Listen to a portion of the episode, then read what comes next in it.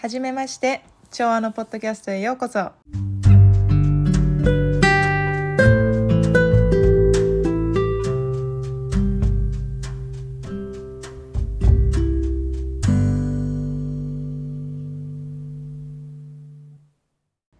い、ということで、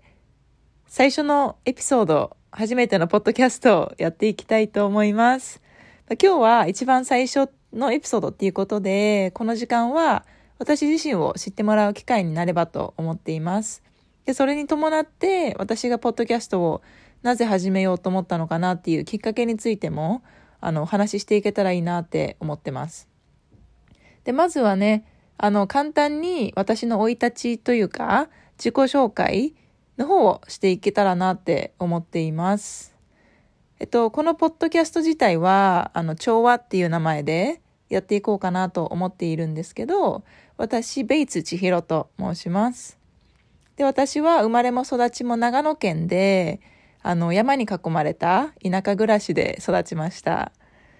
で、日本では大学に行かずに、あの、高校卒業してすぐにアメリカに語学留学をしました。で、留学先はアメリカカリフォルニア州のサンタバーバラっていう、すごい小さい可愛らしい都市なんですけど、海沿いにあって、あの、ロサンゼルスから北に1時間半くらいかな？のところにあって、で、そこで9ヶ月間過ごしました。で、まあ、その9ヶ月間の留学生活が終わって、日本に一回帰国したんですけど、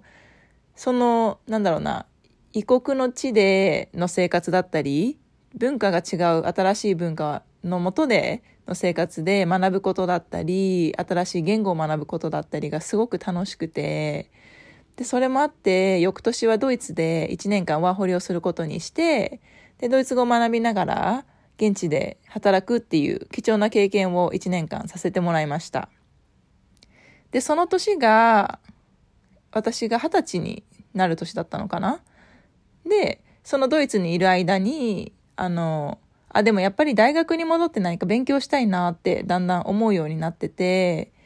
で、その時にドイツで進学するか、アメリカに戻ってきて学生生活をするかの二択で迷ったんですけど、最終的にアメリカに戻ることにして、あの、再びドイツから帰国した後に渡米することにしました。で、最初の、あの、9ヶ月間のサンタバーバラでの生活が、留学がすごいとても気に入ってたのと、そのサンタバーバラにあるカレッジは留学生も多くて、すごい制度も整ってたんですよね。だからそれもあって、もう迷うこともなく、サンタバーバラに戻ってくることにしたんです。で、ここでは、あの、2年生のシティカレッジっていうと、っていう呼ばれるところに行ったんですけど、日本でいう短大かな？にあたる、あの、カレッジに通いました。で、私は国際ビジネスを専攻して、それと同時にマイナーでホスピタリティの資格を3つ取得して卒業しました。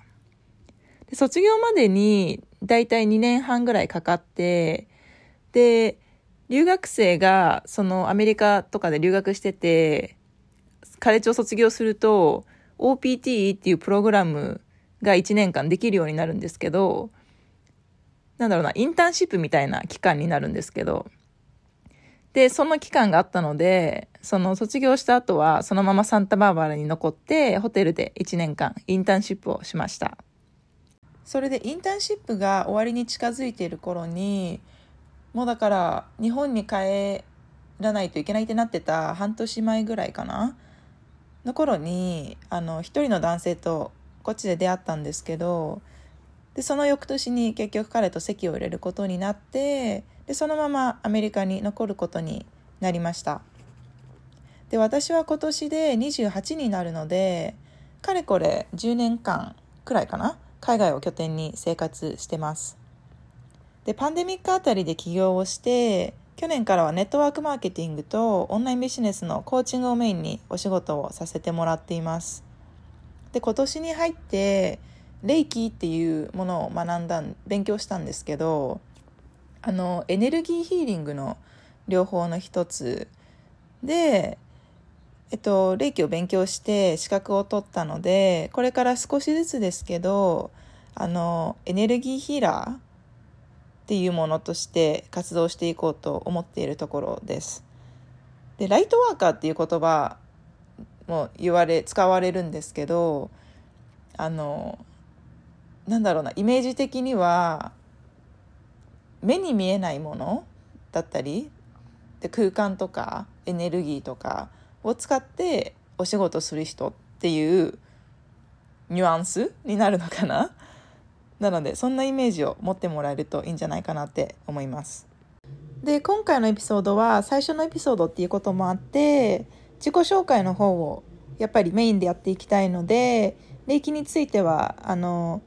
あまり触れないですけどでも次のエピソードのメインテーマとして霊気で霊気のことを詳しくあのお話ししていきたいなって思ってます。で興味のある人とかにはすごい楽しいトピックなんじゃないかなって思うので今のところは何だろうな両方の一つとして霊気っていうものがあるんだよっていうくらいのイメージでいいんじゃないかなって思います。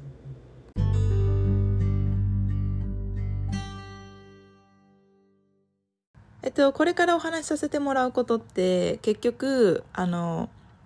なんでレイキーとかライトワーカーっていうものとかに興味を持ったのかなとかポッドキャストをやりたいって思ったのかなっていう方につながっていくんですけど私は昔から自分にあまり自信が持てなかったんですよね。で常に周りの目を気にしていて自分自身にすごくコンプレックスを持っていたんですよね。で学生時代は私陸上部だったので肌はすごい焼けてたし焼きやすい体質でもあるのですごい焼けてたしあの肌荒れもしていてすごいニキビ肌だった分全然自分に自信が持てなかったんですよね。で部活では走り高跳びを専攻していたのであの常に体重を気にしてなければいけなかったんですよね。でそれが逆にストレスになってしまってなんか過剰なダイエットとかもしてた分自分を精神的にも追い込んでしまってたんですよね。でそれもあってあの逆にストレスで食欲が増したりして逆に体型とかを維持できなくなってしまったりしてでそれがまたストレスになってっていうなんか悪循環みたいなものがあってその時に。で世間で言うなんだろうな可愛いとか綺麗っていうスタンダードみたいなものをだったり概念みたいなものをあのと自分自身を比べてた分すごい肩身が狭かったんですよね。なんかどこかで認められてないような気がしてなんか自分は不十分なんじゃないかなって考え出したら自分に全然自信が持てなくなってしまってでそれからあの他人の目をすごく気にするようになった気がしますで常に人と異なったこととかをやりたがってたのも他人から注目してもらいたいなって思ってたのもあの自分に自信が持てなかった分他人からそうやって評価されることで自分の価値を決めていたからなんだと思うんですよね。で私自身もあのあ私はあの子より優れてるとかあの子の方が私より可愛いとかなんか自分がそうやって物事を見てた分周りも自分のことを同じような目で見てるんだろうなってずっと思ってました。でそれもあってなんだろうな注目されることは好きだったくせにいざ人前に出て何かをするってなった時とかそういう、なんていうのかな、シチュエーションがすごく大の苦手で、あの、人の目を気にしすぎて、失敗しちゃいけないっていうプレッシャーをかけてた分、すごい上がり症だったんですよね。で、上がり症だったし、今思うとものすごく心配性でした。なんかちっちゃいことで心配したりしてたし、おなんか怯えてたっていうのかな。特に何何が怖かったのかは分かんないですけど、すごい心配性だった。んですよねだからなんだろうな昔から「すごい」とか「すごいね」って言われるのがすごい好きだったのも覚えてて「可愛いとか「綺麗っていう概念でなんか自分自身に満足してなかった分すごいって言われると認められてる気がしてたんですよねで結局最終的にあの日本で大学に進学しなかったのもなんだろうなずっとどこかしらで感じてた肩身の狭さからだったんだろうなって気がします。なんかやりたいことが明確でもなかったのに高いお金を払って大学に行くのもどうなんだろうなってずっと思っていたし何よりなんか高校卒業したら大学を出て安定した職に就くっていうのが当たり前な将来に私はあまり魅力を感じてなかったんですよね。で特に私は進学校を卒業したのでやっぱり進学校っていう高校に行ってるとねあの大学入学を目的に入ってくる人が多いじゃないですか私はその高校はあの陸上で選んだんですけどだったので結局大学に行かないでアメリカに行くとかっていう人なんて ほとんどいなかったしあのだから逆にそういう自分がそういう場所にいたからこそなんかみんなが同じ方向を向いてるような気がしててそれでなんか肩身が狭かったっていうか窮屈だったのもあったんですよね。でなんかワクワクしながら生活できるのって大学を結局ね卒業するまでなのかなっていうふうに感じたら窮屈にも感じてしまっていたしまだねなんか22歳とかって言ったら人生も始まったばっかりじゃないですか。でその年齢でやりたいことを見つけないといけないとかなんかいい会社に就かないといけないっていうプレッシャーを感じることがなんか大人になることを楽しみじゃなくするというか年齢を重ねてこそできるいろんなことがあるはずなのにそれを考える余裕もないまま責任感だけが迫ってくる感覚だったんですよね。でなんかどこかしらであでも人生ってこんなもんじゃない気がするなって思ったっていうかなんかもっと楽しく何歳になってもワクワクできるものなんじゃないかなってなんか証明したかったんですよね。で、そうやって私はすごいわがままに生きてきたんですけど、なんか自分自身を曲げることなく、自分の中にあった理想像みたいなものを貫けば貫くほど物事が思い通りにいくようになってったんですよね。で、私よく友達から、あ、でも千尋ってほんとついてるよねって言われるようになってでそうやって言われた時にふと思ったのがあでも自分の人生に起きていることって自分でコントロールできるものなんじゃないのかなって思い始めたんですよね。でなんだろうな私は常に周りの目を気にしてたし今思うとすごく心配性だったし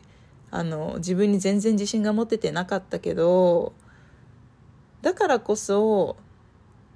なんだろうなこういう自分がありのままで生きやすい人生を探してた気がします。だから自分自身を変えて世間から期待されるような姿になろうとするんじゃなくて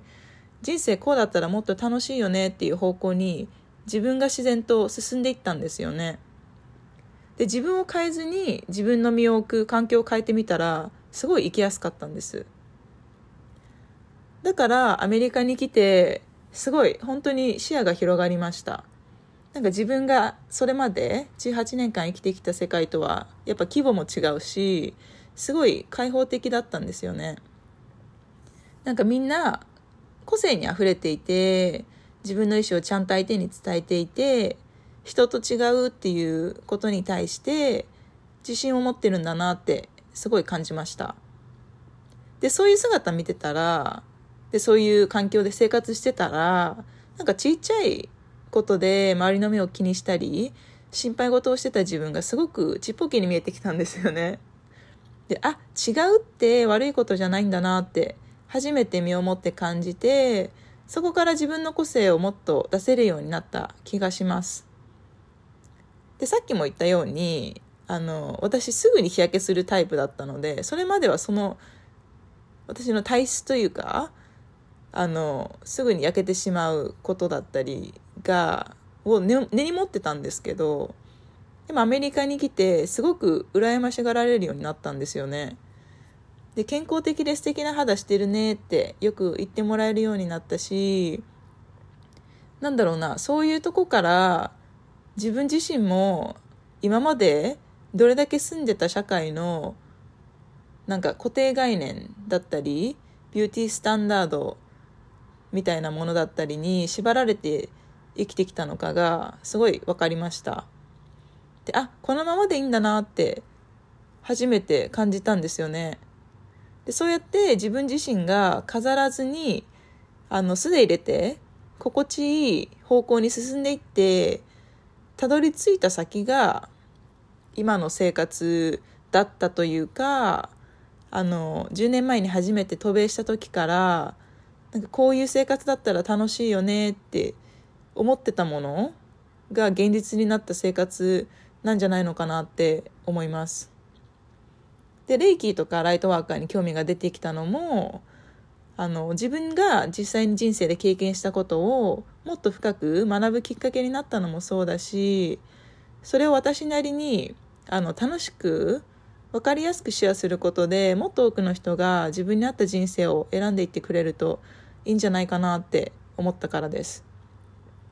で私のあのポッドキャストの名前でもある調和っていう言葉についてですけど調和って知ってる人も多いかと思いますが矛盾や衝突がなく整っていることを意味するんですよね。で本当の意味での幸せな人生ってお金とか社会的な地位とかだけで決まるんではなくてバランスの取れた豊かな人生のことなんじゃないのかなってすごい思うんですよね。だから例えば働いてばっかりで自分のための時間のない生活だったらお金がいくらあっても心から満たされた生活ではないですよね。でそれと同じようになんかいざ親身になって話を聞いてくれる人が欲しい時や辛い時に連絡ができる人が身近にいなかったらどんなにキャリア上あの地位の高いところにいてとか社会的に評価されていたとしてもどこかしらで孤独を感じてしまったりするんじゃないかなって思います。で何が本当の幸せかはねあの人それぞれ違うと思うんですけど私がわがままに生きてきた結果感じることはあの幸せな人生って自分自身を曲げることも伏せることもなくありのままで一番輝ける人生なんじゃないのかなって思うんです。でそれがあの自分なりのバランスの取れた調和した人生なんじゃないのかなって思います。で、この間日本に帰国した時に友達との会話でもこういうトピックのお話をすることが多かったんですよね。で、こういう時千尋どうしてたとかって友達に聞かれた時に自分の経験を話すことで元気づけてあげることができたりあのアドバイスができた時って私もすごく嬉しかったしやりがいを感じたんです。であ私が感じてたことってあの私と同じくらいの年代の子で感じてったり経験してる人も多いんじゃないのかなって思ったんですよね。だからあの私が別に全ての答えを知ってるとかではないけれどあの私自身学びながらの毎日だけどこうやって自分の経験を通して学んだことをシェアすることでどこかの誰かの役に立てるんじゃないのかなって思ったんです。それで、あ、じゃあこれをどうやってシェアしていこうかなって考えたんですよね。で、その時に、インスタグラムとかで投稿を書いていってもいいなって思ったし、あの、ブログの記事とかを書いても楽しいのかなって思ったんですけど、例えばソーシャルメディアを撮ってみると、私はメインで主にインスタグラムしかあのあまり使わないんですけどそのインスタグラムを通して知ってくれている人も多いと思うんですよね。であのあライフスタイル憧れますとかっていうような素敵なメッセージをいただくこともあるしそうやってなんだろうなソーシャルメディアを通して知ってくれている人って例えば私がアメリカに住んでいてとかあの海外生活をしていてとか国際結婚国際結婚をしていてとかっていうものに憧れを持ってフォローしてくれてる人とかもいると思うんですよね。でそうやって SNS 上で見れてるものって本当に一部分にしか過ぎなくてだからこそあのあまりなんだろうなインスタグラムで投稿を書くとかっていうものだけでは見れない側面の自分というかこうコンプレックスが多くてたくさん悩んだ過去だったり自分自分に自信が持てていなかった私がこうやっていろんなことを経験しながら自分の道を探ってきた一人の人間としてお話ししていきたくてでそういうものをその一番ありのままで出せるところがポッドキャストなんじゃないのかなって思ったんですよね。で私自身ポッドキャストやるのも初めてだしあの本当に何だろう手探りでこの今最初のエピソードもレコードしてやってみてますけどこういうふうになんだろうな最初から完璧とかっていう姿で人前に出るんじゃなくて私自身も探りながらやっているっていうところをあの一番見せれるのがポッドキャストなんじゃないのかなって思ったんですよね。だから多分失敗も多いだろうしこうやって聞いててもあの私今携帯のマイクロフォンしか使ってないのでなんだろう音声も多分後ろのガサつきとか聞こえると思うんですよね。でもそんぐらいの何て言うのかなあまりにも完璧すぎるっていう感じじゃないぐらいの方がのニュアンスでいきたくてでそれができるのがポッドキャストなんじゃないのかなって思ったんです。だからこのポッドキャストがこれから私がいつでもありのままで戻ってこれる場所であると嬉しいしあの聞いてくれてる人たちがなんだろうな人生を変えるきっかけになってくれる場所になったら嬉しいし今の現状に満足してなかったり肩身が狭かったり息苦しいなって感じてるどこかの誰かがもっと楽で楽しい人生のアプローチができるきっかけになれる場所になれたらすごく嬉しいです。でこんなこと言ってますけど根本はこのポッドキャストを聞いてくれてる誰かの今日を元気づけられるものになれればそれができたのなら私にとってやりがいがあるんじゃないのかなって思います。今日は調和のポッドキャストを聞いていただきありがとうございました。これから聞いてくれてる皆さんと楽しく居心地のいい空間を作っていけるといいなと思っています。でそれで、えっと、毎週新しいエピソードを、えっと、木曜日に配信していく予定でいます。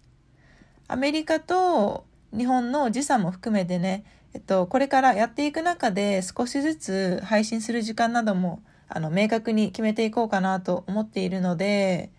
次回の配信は来週の木曜日っていうことは決めているんですけど、あの、詳しい時間などの詳細は、私のインスタグラム、えっと、ちひろベイツで来週中にアップデートできたらなと思うので、そちらを確認してもらえると幸いです。それでは、また来週お会いしましょう。